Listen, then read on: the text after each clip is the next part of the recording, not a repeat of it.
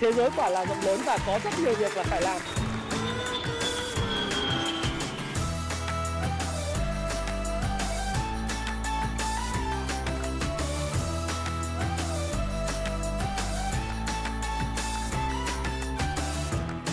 Hi, xin chào tất cả các bạn. Chào mừng các bạn đã quay trở lại với channel của Thái Phạm.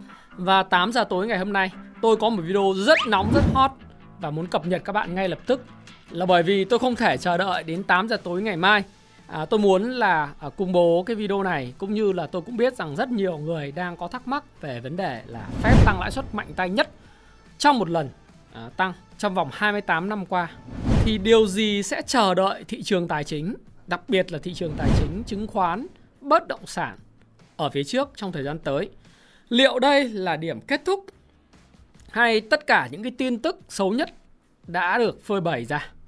Tất cả những gì tồi tệ nhất đã được thị trường price in tức là uh, tính toán hết và phản ánh hết vào giá hay là mới chỉ là khởi điểm cho một cái cơn bão kinh tế giống như JP Morgan Chase ờ, uh, CEO của nó là ông Jeremy Dimon đã dự báo thì chúng ta sẽ cùng điểm tin qua cái video này. Điều đầu tiên tôi muốn chia sẻ với các bạn đó là tối đêm ngày hôm qua, Cục Dự trữ Liên bang Mỹ Fed hay còn gọi là Ngân hàng Trung ương Mỹ đã tăng cái mức lãi suất thêm 0,75%. Đây là mức tăng lớn nhất trong một lần trong vòng 28 năm qua để đối phó với lạm phát cao kỷ lục của nước Mỹ đang ở mức 8,6% cũng là mức lạm phát cao 41 năm gần đây. Và đây là lần đầu tiên và mức lãi suất tham chiếu của Fed tại thời điểm này đang là 1,5 đến 1,75%. Và điều này đã gây sốc và gây ngạc nhiên cho rất nhiều người. Mặc dù nhiều người cũng đã dự báo được ngay trước thềm à, của việc tăng lãi suất này. Tuy vậy, khi người ta dự báo thì người ta vẫn có trong mình một chút hy vọng rằng tôi dự báo 0,75% nhưng anh bất ngờ tôi. Hãy làm tôi bất ngờ đi bằng một đợt tăng 0,5% thôi. Giống như anh đã từng hứa. Các bạn nhớ lại các cái bài báo cách đây chỉ khoảng một tháng thôi. Và chính bản thân cá nhân tôi cũng nghĩ rằng sẽ không có cái mức tăng 0,75% này. Một tháng trước, trong những lần phỏng vấn của các cái quan chức Fed và uh, Ủy ban thị trường mở FOMC thì chúng ta cũng thấy rằng kể cả ông Powell hay các quan chức đều nói Ồ, tôi thấy rằng mức tăng 0,5% là cao nhất rồi. Không bao giờ nghĩ đến cái câu chuyện tăng 0,75% và các anh đừng có mơ là tôi sẽ tăng 0,75%. Nhưng kết quả thì thế nào? Ngày 15 tháng 6, các vị tăng 0,75%. Và tất cả những cái gì mà quý vị đã hứa là quản trị về mong đợi tiếng Anh nó gọi là expectation của những nhà đầu tư liên quan đến việc tăng lãi suất Fed dường như đã fail. Và chúng ta cũng thấy mức này thì ngay lập tức nó tác động vào cái thị trường tài chính. Bởi vì thực ra là rất nhiều người nói rằng ô à, tôi à, nghĩ là tôi đoán là 0,75% và 0,75% tăng ấy thì đó đã phản ánh hết tất cả những tin xấu. Sau khi tăng và họp báo thì liệu rằng đây đã là tin xấu hết chưa? Thì chúng ta cùng chờ xem. Tuy vậy thì tôi muốn nói một vài những cái uh, ý thêm cho các bạn các phát biểu của ông Powell sau cái buổi tăng lãi suất thì ông nói như thế nào. Ở buổi họp báo thì ông nói rõ ràng là mức tăng 75 điểm cơ bản, tức là 75 điểm cơ bản là 0,75% đấy, là lớn bất thường. Và tôi không kỳ vọng vào những lần tăng lãi suất mạnh như ngày hôm nay sẽ diễn ra thường xuyên trong tương lai. Và ông dự báo rằng là lãi suất có thể tăng tiếp khoảng 50 đến 75 điểm cơ bản trong kỳ họp tới. Đấy. Ông nói là sẽ không tăng thường xuyên đâu. Và tôi thì tôi có nói rằng là ông cụ thì hay nói vậy. Đấy. Trong điểm tin ở trên cộng đồng Happy Life đầu tư tài chính mình Thịnh Vượng buổi sáng tôi nói ông cụ thì cứ nói vậy. Cái lần họp trước cái đây tháng rồi ông phát biểu với lại quỹ tiền tệ quốc tế IMF trong cái buổi chia sẻ của cái diễn đàn đây ông nói rằng là làm gì có cái chuyện tăng 075 điểm cơ bản chúng tôi chỉ tăng 0,5 thôi thế mà đùng cái thì ông tăng Thế cớ sao thì ông lại tăng 0,75% phần lần này Đấy thì tôi nghĩ rằng là cái việc tăng này là việc bất khả kháng Mặc dù vậy thì tôi nói rằng là bây giờ cái quyền lực của ông trong việc can thiệp và quyết định tăng cái lãi suất này không còn phụ thuộc vào ông Powell nữa mà nó là quyết định của tập thể của cả một bộ sậu rất là diều hâu tại FOMC vào thời điểm này. Họ diều hâu là bởi vì họ thấy rằng nền kinh tế, đặc biệt là thị trường tài chính đã diễn biến quá nóng trong một thời gian dài. Bởi vì anh bơm một lượng tiền khổng lồ trong nền kinh tế chỉ trong vòng 1,5 năm anh đã cung tiền M1 à, ra gấp 7 lần để đối phó với lại đại dịch Covid-19. Và anh đã nâng cái bảng cân đối kế toán tức là tài sản của Fed tăng từ khoảng 4.500 tỷ lên 9.000 tỷ gấp đôi trong 1,5 năm. Và lạm phát nó luôn luôn là cái câu chuyện uh, của giá năng lượng, giá lương thực, giá các loại dịch vụ hàng hóa và chỉ số PPI, chỉ số các nhà sản xuất tăng giá bán cho những người uh, mua hàng đấy thì các bạn cũng thấy là đã tăng rất là cao là bởi vì cái chi phí đẩy đối với các hoạt động sản xuất của doanh nghiệp. Thế thì bây giờ cái quyết định nó không còn nằm trong tay cái ý kiến cá nhân của ông Powell nữa, mà nó là quyết định của tập thể và của những cái con người trong cái hội đồng mở FOMC. Và bây giờ, tư duy của họ họ đã nhận ra lạm phát không phải là vấn đề nhất thời, mà lạm phát là một vấn đề lớn của nền kinh tế Mỹ tại thời điểm này và sẽ còn kéo dài. Câu chuyện kẻ cắp gặp bà già. Tôi đã nói với bạn rồi.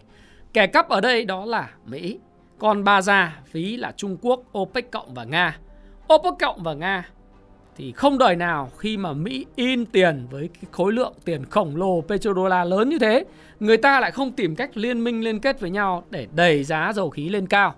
Và cái cuộc chiến Nga và Ukraine nó chỉ là một trong những cái nút thắt Đấy, những cái mắt xích quan trọng hay tiếng Anh nó gọi là catalyst, cái chất xúc tác để khiến cho giá dầu và giá năng lượng toàn cầu được đẩy lên cao. Chứ còn thực tế ra bản chất ở đây là bà già luôn luôn tìm cách phối hợp với nhau để đẩy giá. Bởi vì anh một anh in tiền, một anh có hàng thì anh in tiền nhiều từ không khí chắc chắn sẽ khiến anh cầm hàng phải đẩy giá lên cao. Đó là thị trường. Đó mới thực tế là tư bản. Còn ở một khía cạnh khác, một cái người bà già khác đó Trung Quốc, họ tăng cường gom góp hàng hóa, họ tiếp tục thực hiện phong tỏa bế quan tảo tỏa cảng Covid-19 đúng không? Zero Covid. Và điều này khiến cho hàng hóa bị tắc nghẽn, à, tất cả hoạt động vận tải gặp vấn đề, giá cả vận tải tăng cao, các hàng sản xuất xuất khẩu sang Mỹ bị trục trặc, vân vân cũng góp phần đẩy giá cả hàng hóa tiêu dùng tại Mỹ và các quốc gia phát triển lên rất cao. Đó là những cuộc chiến của tôi gọi là Tam Quốc thời mới. Ngụy Thục Ngô là Mỹ, đúng không? Nga, Trung Quốc, trong đó có những cái vai trò quan sát viên của OPEC cộng, của Ấn Độ ở trong cái cuộc chiến này. Và dĩ nhiên, châu bò đánh nhau thì ruồi mũi chết. Tất cả những quốc gia có liên quan từ đang phát triển, đã phát triển, mới nổi đều chịu ảnh hưởng rất nặng nề bởi cái cuộc chiến này. Do lạm phát không phải là vấn đề của riêng nước Mỹ, riêng châu Âu hay chỉ riêng các nước phát triển mà vấn đề này là vấn đề toàn cầu. Bây giờ để tuyên chiến với lại bà già, Fed lại làm một hành động kẻ cắp trong hoặc kép. Lại làm một hành động đó là gì? Giảm tổng cầu, thu tiền về. Trước đây bơm tiền, bây giờ thu tiền về. Đấy. Thì ông cụ nói rằng là sẽ không tăng 0,75% thường xuyên nữa đâu. Câu này hỏi và hiểu như thế nào? Đây là một lời hứa. Và ông cũng vớt lại một hàm ý một câu đại ý thế này. Ê, nếu tao lần sau có tăng 0,75% nữa thì tụi bay có đừng có bất ngờ. Bởi vì nó có một đoạn thế này này. Trong bài phát biểu sau cuộc họp báo, ông nói, ông Powell á, chúng tôi muốn thấy bước tiến triển về lạm phát. Lạm phát không thể đi xuống cho đến khi nó dần đi ngang trở lại. Ông Powell nói, nếu không có tiến triển về lạm phát thì điều đó có thể khiến chúng tôi phản ứng lại. Counter react. Thì phản ứng lại là phản ứng thế nào? Ông vừa nói ở phía trên là sẽ không thường xuyên nâng 0,75%. Nhưng ông cũng nói một câu vớt lại Ê, nếu mà lạm phát mà còn cao đó Và đi ngang đó Là Tao còn chơi tới hả nha mày? Một cách nôm na như vậy. Có nghĩa là không thường xuyên đi. Một năm thì gặp nhau Họp hành 6 lần 7 lần. Nếu mà hai lần tăng 0,75% thị trường nó sụm rồi. Chứ còn đừng nói gì là thường xuyên ừ, ngày nào họp cũng quất 0,75% thì có tiêu à? Đúng không? Rõ ràng thì thị trường à, đang chờ đợi một cái câu chuyện khác nữa và tôi cũng thấy rằng là uh, Monitor Tool, Fed Rate Monitor Tool của các cái trang uh, web ấy là 0,75% cho tháng 7 và tôi vẫn đã kỳ vọng rằng là Powell và FOMC đã quản trị cái kỳ vọng của nhà đầu tư tốt. Nhưng thông qua lần này, tôi nghĩ rằng nhiệm vụ quản trị cái tâm lý quản trị kỳ vọng của nhà đầu tư của ông Powell đã chính thức fail, thất bại.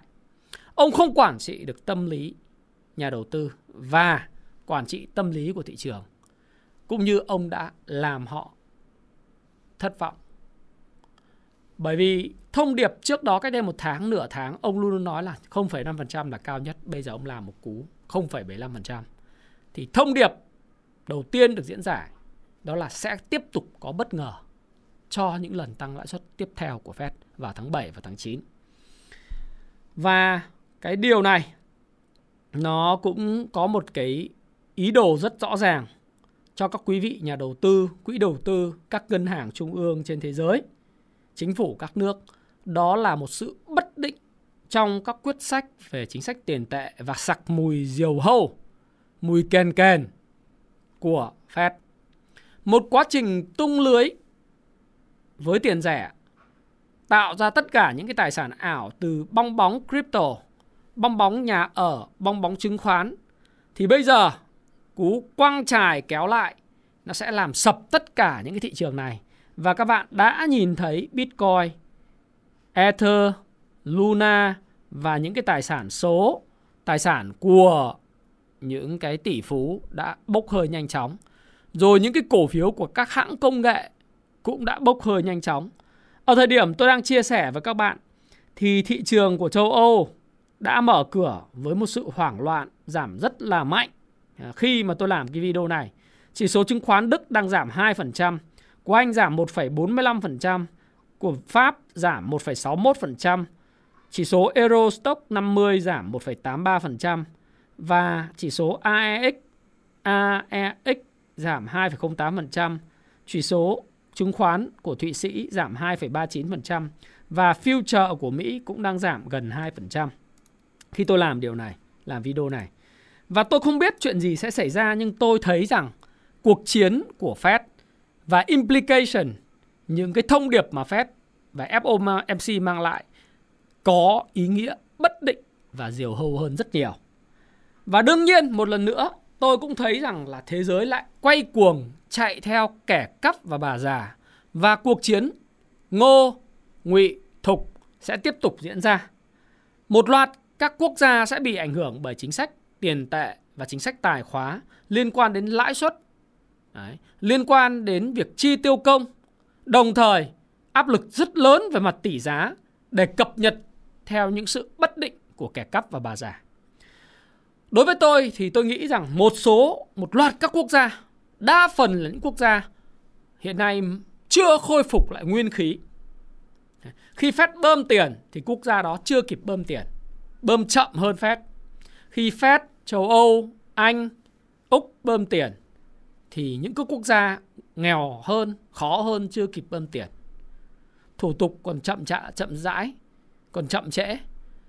Lúc mà người ta thu tiền về thì những quốc gia nhỏ bé hơn lại bắt đầu bơm tiền ra. Thì chưa kịp bơm tiền, chưa có hiệu ứng, chưa có khôi phục lại nguyên khí quốc gia. Nguyên khí quốc gia không phải là nằm ở câu chuyện là là chỉ đơn giản là nói bằng miệng Nguyên khí quốc gia nằm ở sự phục hồi của các cái doanh nghiệp. Sự phục hồi về mặt chi tiêu và cái gọi là tiết kiệm của người dân. Cái ngân sách của người dân. Thì các bạn thấy rằng là đa phần các quốc gia hiện nay trên thế giới, đặc biệt là quốc gia đang phát triển, đang gặp phải vấn đề đó là gì? Nền kinh tế bị ảnh hưởng nặng nề sau đại dịch. Bắt đầu chuẩn bị bơm tiền ra để kích thích, để mà hỗ trợ nền kinh tế phát triển. Thì ông Fed ông lại giật cục ông rút tiền về với cái cường độ từ 60 tỷ sắp tới lên 90 tỷ. Thậm chí là trong tôi, tôi sẽ chờ đợi biên bản của họp Fed lần này để nói rằng là từ tháng 6 và tháng 7 tới họ sẽ rút bao nhiêu tiền về. từ trong lưu thông để kiểm soát giá cả tổng cầu. Thế họ rút tiền về thì quốc gia mới nổi lại lại rén không bơm tiền được bởi vì bây giờ bây giờ mà bơm tiền ra thì có phải là lạm phát lại càng lên cao nữa không? Lạm phát chết luôn. Trong khi doanh nghiệp thì đang sau cái đại dịch đang ngoi ngóp, thoi thóp, đang thở, chưa sống. Người dân thì sau 2 năm thì đang bị bào mòn sức mua, sức mua giảm sút, chưa khôi phục. Mà lạm phát lại tiếp tục bào mòn sức mua nữa. Thì các quốc gia phát triển, à đang phát triển có phải bị gặp vấn đề không? Rồi bây giờ này, với việc tăng lãi suất này của Fed thì sao? Thì anh phải buộc phải làm gì? Thì à, anh phải buộc là, là, là tăng lãi suất lên để chống lạm phát.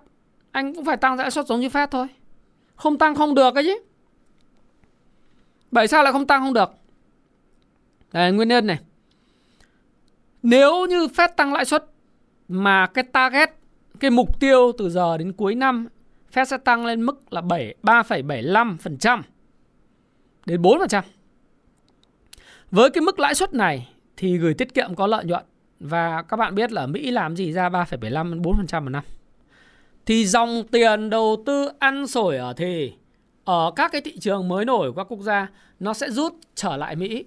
À, nó sẽ thanh lý tất cả những cái tài sản mà đã đầu tư ở các quốc gia đã phát triển, à đang phát triển mới nổi để đem về gửi tiết kiệm ở Mỹ hoặc là bởi vì nó còn nó còn thơm hơn cả việc đầu tư chứng khoán ở các cái quốc gia rất nhiều rủi ro biến động về chính trị xã hội đúng không?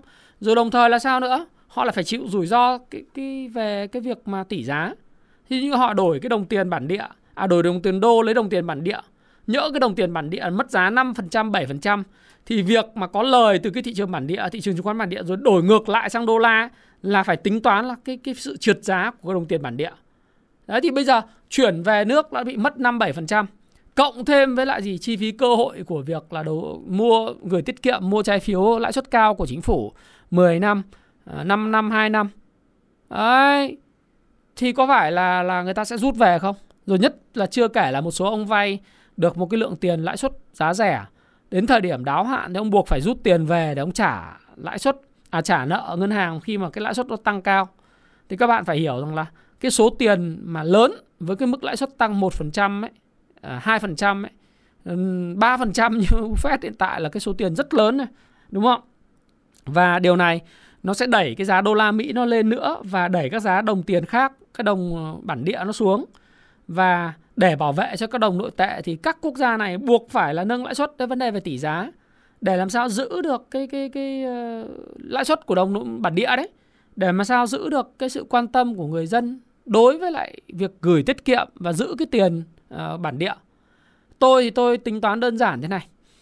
Nếu lãi suất điều hành của Fed mà là 3,75 đến 4% thì bạn cứ nhân lên 4 lần hoặc chỉ ít là 3 lần tùy tình hình về sức khỏe tài chính của các quốc gia. Tôi đang nói quốc gia đang phát triển thì bạn phải nhân với lại 3 đến nhất 4 lần. Tức là cái mức lãi suất mà điều hành ấy, nó cũng phải là từ khoảng tầm Ờ, 12%. Đấy, cho vay nó phải vào khoảng 16%. Là 4 lần. Ờ, nhưng một số quốc gia khỏe hơn thì chỉ nhân với hệ số 2.5. 2.5 là điều hành thì nó vào khoảng 9. Thế còn cho vay thì nó phải là 3,5, nó phải 14%. Đấy thì các bạn thấy rằng là rất là nguy hiểm rất là nguy hiểm đấy là cái mà hệ lụy mà chúng ta có thể thấy lạm phát nếu không tăng lãi suất thì nó sẽ tăng với cấp độ của Argentina và Thổ Nhĩ Kỳ.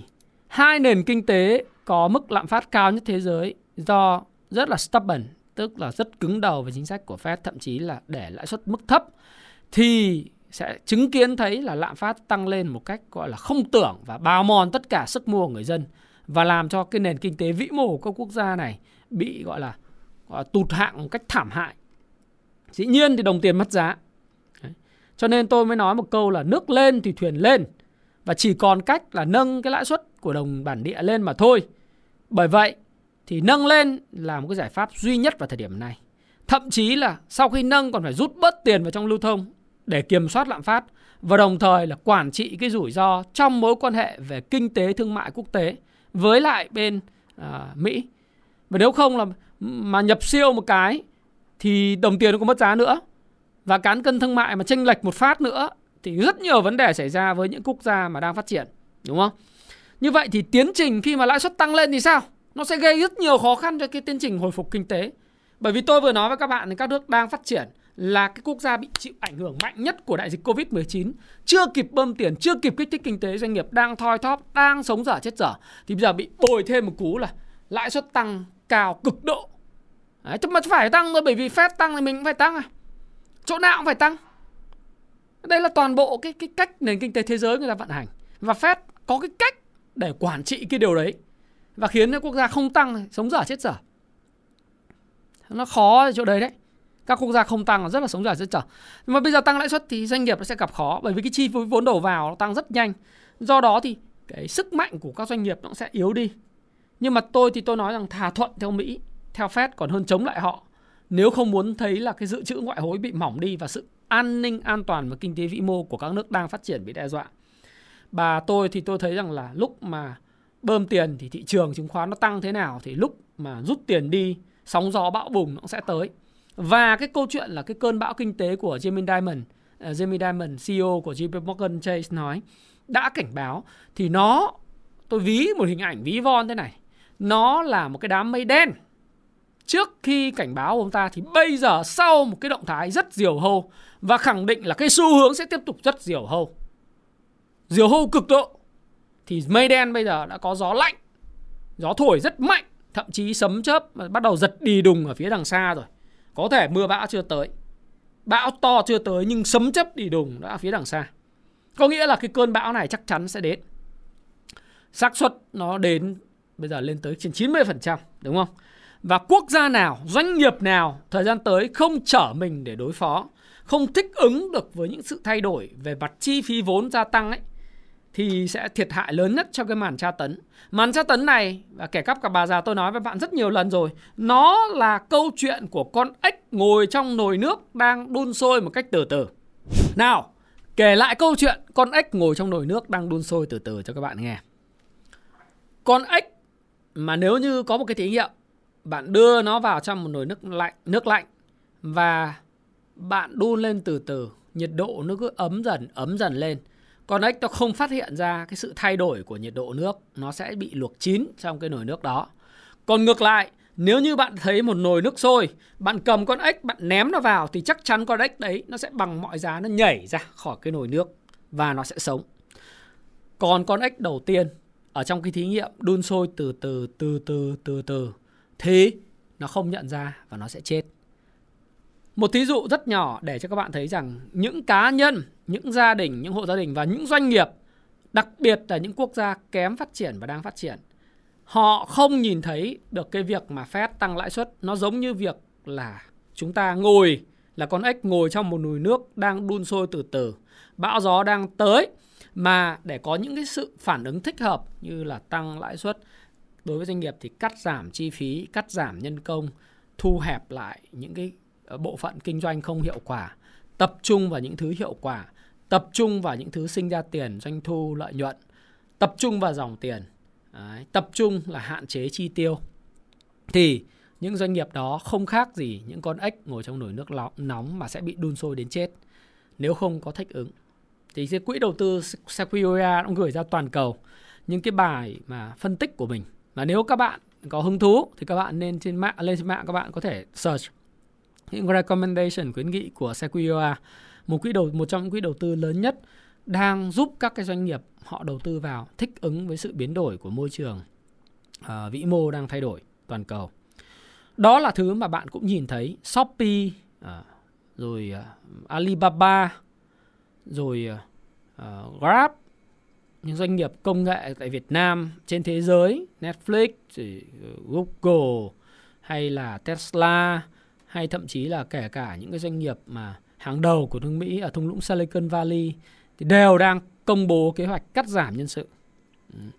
Cắt giảm cái quỹ lương đi bởi vì người ta muốn thích ứng, người ta muốn cơ thể trở nên thanh gọn trước những cơn bão sẽ ập tới với họ bởi vì họ hiểu rằng họ là con ếch đang được cái nồi nước đun sôi từ từ, họ phải thoát ra khỏi cái vòng xoáy đó và cái cơn bão kinh tế đang tập tới thế thì đối với việc mà chúng ta coi đấy, thì hôm qua tôi cũng đã nói rồi, thất nghiệp sẽ tràn lan, nhưng Fed sẽ không dừng lại cho đến khi họ nhìn thấy tỷ lệ lạm phát được quay trở về mức khoảng 3%.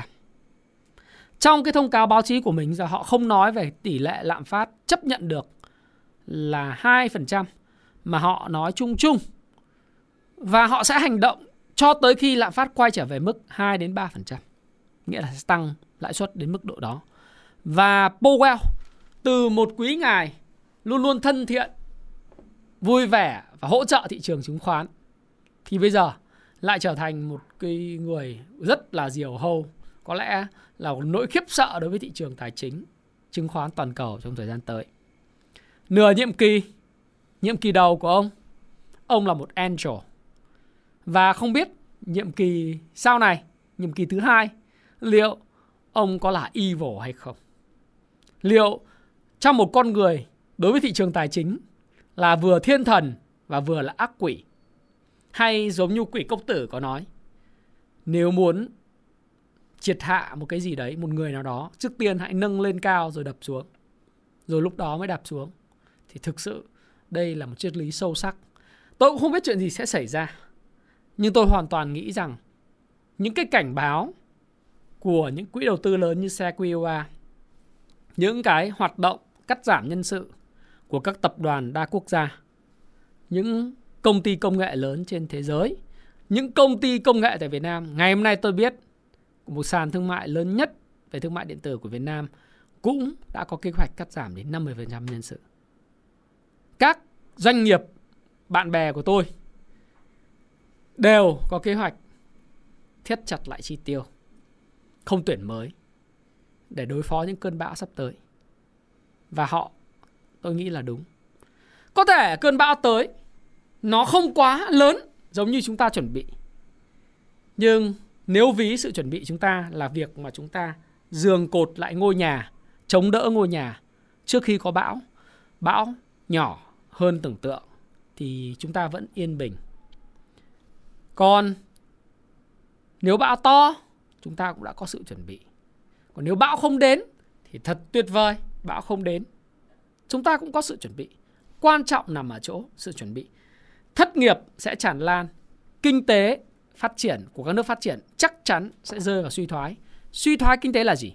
Nghĩa là hai quý liên tiếp tăng trưởng âm của một nền kinh tế được gọi là suy thoái. Còn các nước đang phát triển và nước kém phát triển, kinh tế không rơi vào suy thoái nhưng hoàn toàn có thể cũng giống tình trạng của Mỹ và các nước phát triển. Thất nghiệp tràn lan, công việc kinh doanh khó khăn vì chưa hồi phục lại sau đại dịch. Nay lại bị giáng bồi một cái đòn tăng lãi suất và rút vốn thì kinh tế sẽ chậm phát triển rất nhiều vấn đề vĩ mô liên quan tỷ giá xuất siêu à, nhập siêu Đấy. tỷ giá hối đoái nhập siêu rồi những điều khiển về cái, cái những cái dư địa kích thích kinh tế vân vân nó sẽ bị hạn chế. Vậy bây giờ phải làm gì? Liệu cầm tiền không à? Cầm tiền không mất giá thì cũng chết. Vậy cầm tiền không đến khi nào? Nhưng mà mua ngay à? Mua đất à? Mua vàng à? Mua chứng khoán à? Thì tôi vẫn nói với các bạn là mua ở giá nào? Về mặt lý thuyết mua vàng mua bất động sản và những cái công ty tốt chống chịu được với lại uh, lạm phát cũng là những ý tưởng không tồi. Tuy vậy nếu nó ở giá cao thì nó là ý tưởng tồi. Hãy nhớ lại một công ty thép hàng đầu Việt Nam ở giá 45 50 5 50 nó là một công ty rất tốt nhưng nếu bạn mua ở vùng giá đó thì bây giờ bạn đã lỗ 50% và bạn đang rất đau đầu, mệt mỏi và không ngủ được. Do đó công ty tốt, tài sản tốt, vàng, trứng, bất động sản vân vân, nó tốt nhưng tốt ở giá nào? Gửi tiết kiệm cũng vậy. Gửi tiết kiệm ở lãi suất thấp không phải là giải pháp. Nó sẽ lên và lên đến khi nào bạn gửi tiết kiệm. Đấy là cả một cái sự kiên nhẫn và bạn phải chờ đợi. À, có một nền số nền kinh tế thì à, cái việc Fed tăng lãi suất sẽ tác động ngay tấp lự.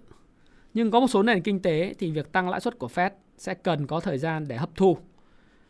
Tôi nói thí dụ đối với nền kinh tế mà tác động của Fed là ngay lập tức ảnh hưởng đó là Hồng Kông và các nước vùng vịnh vốn neo cái nội tệ của mình vào đô la Mỹ hay là Hàn Quốc sẽ có những động thái tương tự về mặt nâng lãi suất. Chẳng hạn như cơ quan quản lý tiền tệ Hồng Kông HKMA hôm ngày 4 tháng 5 đã nâng lãi suất cơ bản lên 0,75 đến 1,25. Sau cái lần này thì họ sẽ tiếp tục nâng 0,75 lên là 1,5 đến 1,75. Trong khi đó thì Ả Rập Saudi và các tiểu vương quốc Ả Rập Thống Nhất UAE, Qatar và Bahrain cũng sẽ nâng thêm 0,75% nữa. Còn các quốc gia kém phát triển hơn thì sau cái cú này lãi suất liên ngân hàng, lãi suất mọi thứ cũng sẽ bắt đầu tăng và chi phí vay vốn sẽ không còn thuận lợi nữa. Các doanh nghiệp yếu kém sẽ bị thải loại ra khỏi nền kinh tế. Những doanh nghiệp vay nợ nhiều trái phiếu, nợ trần nợ nần trồng chất, uh, tồn kho chất như núi không bán được hàng, giá cao, thanh khoản thấp sẽ là những cái mục tiêu tiếp theo của cơn bão này. Và các bạn nếu muốn đầu tư hãy tránh xa những cái tài sản như vậy. Tiền mặt cũng không hẳn là vua, nhưng tiền mặt vào một thời điểm hợp lý sẽ giúp cho các bạn có được một cái cơ hội sở hữu những cái tài sản mà các bạn mơ ước về bất động sản, về vàng, về chứng khoán ở mức giá mà bạn sẽ dám cầm nắm giữ lâu dài. Thì ờ, Thái Phạm cảm ơn bạn. À, đây là một số những đánh giá nhanh của tôi về việc Fed nâng lãi suất 0,75%. Túm lại có vài ý chính. Một, sự bất định sẽ tăng cao. Hai, lãi suất tiếp tục sẽ tiếp tục tăng rất mạnh và bất định xảy ra. Kinh tế toàn cầu sẽ bị suy suy giảm, thậm chí là rơi vào mức suy thoái ở một số nền kinh tế chính. Đồng thời tạo lên hệ tạo nên một cái hệ lụy lớn đối với các quốc gia đang phát triển và kém phát triển hơn. À, về mặt chính sách tiền tệ, chính sách tài khóa, tỷ giá hối đoái, nợ nước ngoài, xuất khẩu, nhập siêu, ờ, vân vân, nhiều vấn đề lắm. Và phải có thích ứng thì mới tồn tại được. Và bây giờ vấn đề đối với doanh nghiệp như vậy thì còn vấn đề với bạn vậy thôi thì tôi đã nói với các bạn cái cách thức để các bạn có thể quản lý tài chính cá nhân của bạn trong cái mùa bão giá và lạm phát rồi. Bạn xem lại video ngày hôm qua. Đối với đầu tư tôi chỉ tặng bạn một thứ nhẫn. Đó là kiên nhẫn. Nhiều người nói, ôi ở vùng này đã rẻ, rẻ, rẻ. Tôi bảo, rẻ có thể rẻ hơn. Ôi vùng này không mua thì mất. Ồ, giá quá cao. Vậy thế nào là cao, thế nào là rẻ? Thế nào là hợp lý? Thì trong cái cuốn sách Nghệ thuật đầu cơ và kinh doanh cổ phiếu của Jesse Livermore, ông có nói, ông là ông tổ và bậc thầy về đầu cơ, ông có nói, timing is everything. Thời điểm và lựa thời điểm là vô cùng quan trọng để thành công trên thị trường. Việc của các bạn đó là nhẫn, kiên nhẫn, chờ đợi thời điểm phù hợp. Và đối với lại ờ, một câu nói của người Á Đông. Khi bão tố đi qua, cây cỏ dạp xuống. Cây trúc, cây tre hay cỏ cây dạp xuống. Khi bão bão tố đi qua rồi thì mới ngỏng lên. Tức là nó đi hẳn qua rồi mới ngỏng lên. Còn những cây cổ thụ mà bị sâu mọt, đục phá, dễ không vững chắc sẽ bị bứng gãy. Sự cứng rắn, quan điểm quá cứng đối với những gì đang xảy ra sẽ khiến cho doanh nghiệp quốc gia sẽ chịu trận. Bạn là cây trúc cây tre hay là bạn là một cây cổ thụ có thể hiên ngang đứng trước bão? Đó là sự lựa chọn. Không có lựa chọn nào là lựa chọn đúng đắn mà chỉ có lựa chọn phù hợp nhất. Thái phạm cảm ơn bạn. Hy vọng rằng bạn à, tiếp nhận cái video này và thấy video này hữu ích. Nếu bạn thấy hữu ích đừng tiếc like cho cái video này share chia sẻ video này với những người thân bạn bè gia đình những người mà bạn nghĩ rằng cái thông tin tôi cung cấp hữu ích cho họ và đừng quên nếu bạn đang xem video này hãy đăng ký kênh của Thái Phạm để bất cứ khi nào tôi ra video về phát triển bản thân, về đầu tư tài chính chứng khoán bất động sản, về các khoản đầu khuyên về tài chính cá nhân, bạn sẽ là người nhận đầu tiên và sớm hơn tất cả những người khác. Và đừng quên, đây không phải là lời khuyên tài chính. Bạn đã 18 tuổi cả rồi. Tôi không khuyên bạn mua bán bất cứ một loại tài sản tài chính nào và tôi không có quyền lợi gì ở trong đó. Hãy nghiên cứu tham khảo video của tôi và tự chịu trách nhiệm cho hành vi tài chính của mình bạn nhé. Xin chào các bạn, hẹn gặp lại các bạn trong livestream vào thứ bảy tuần này.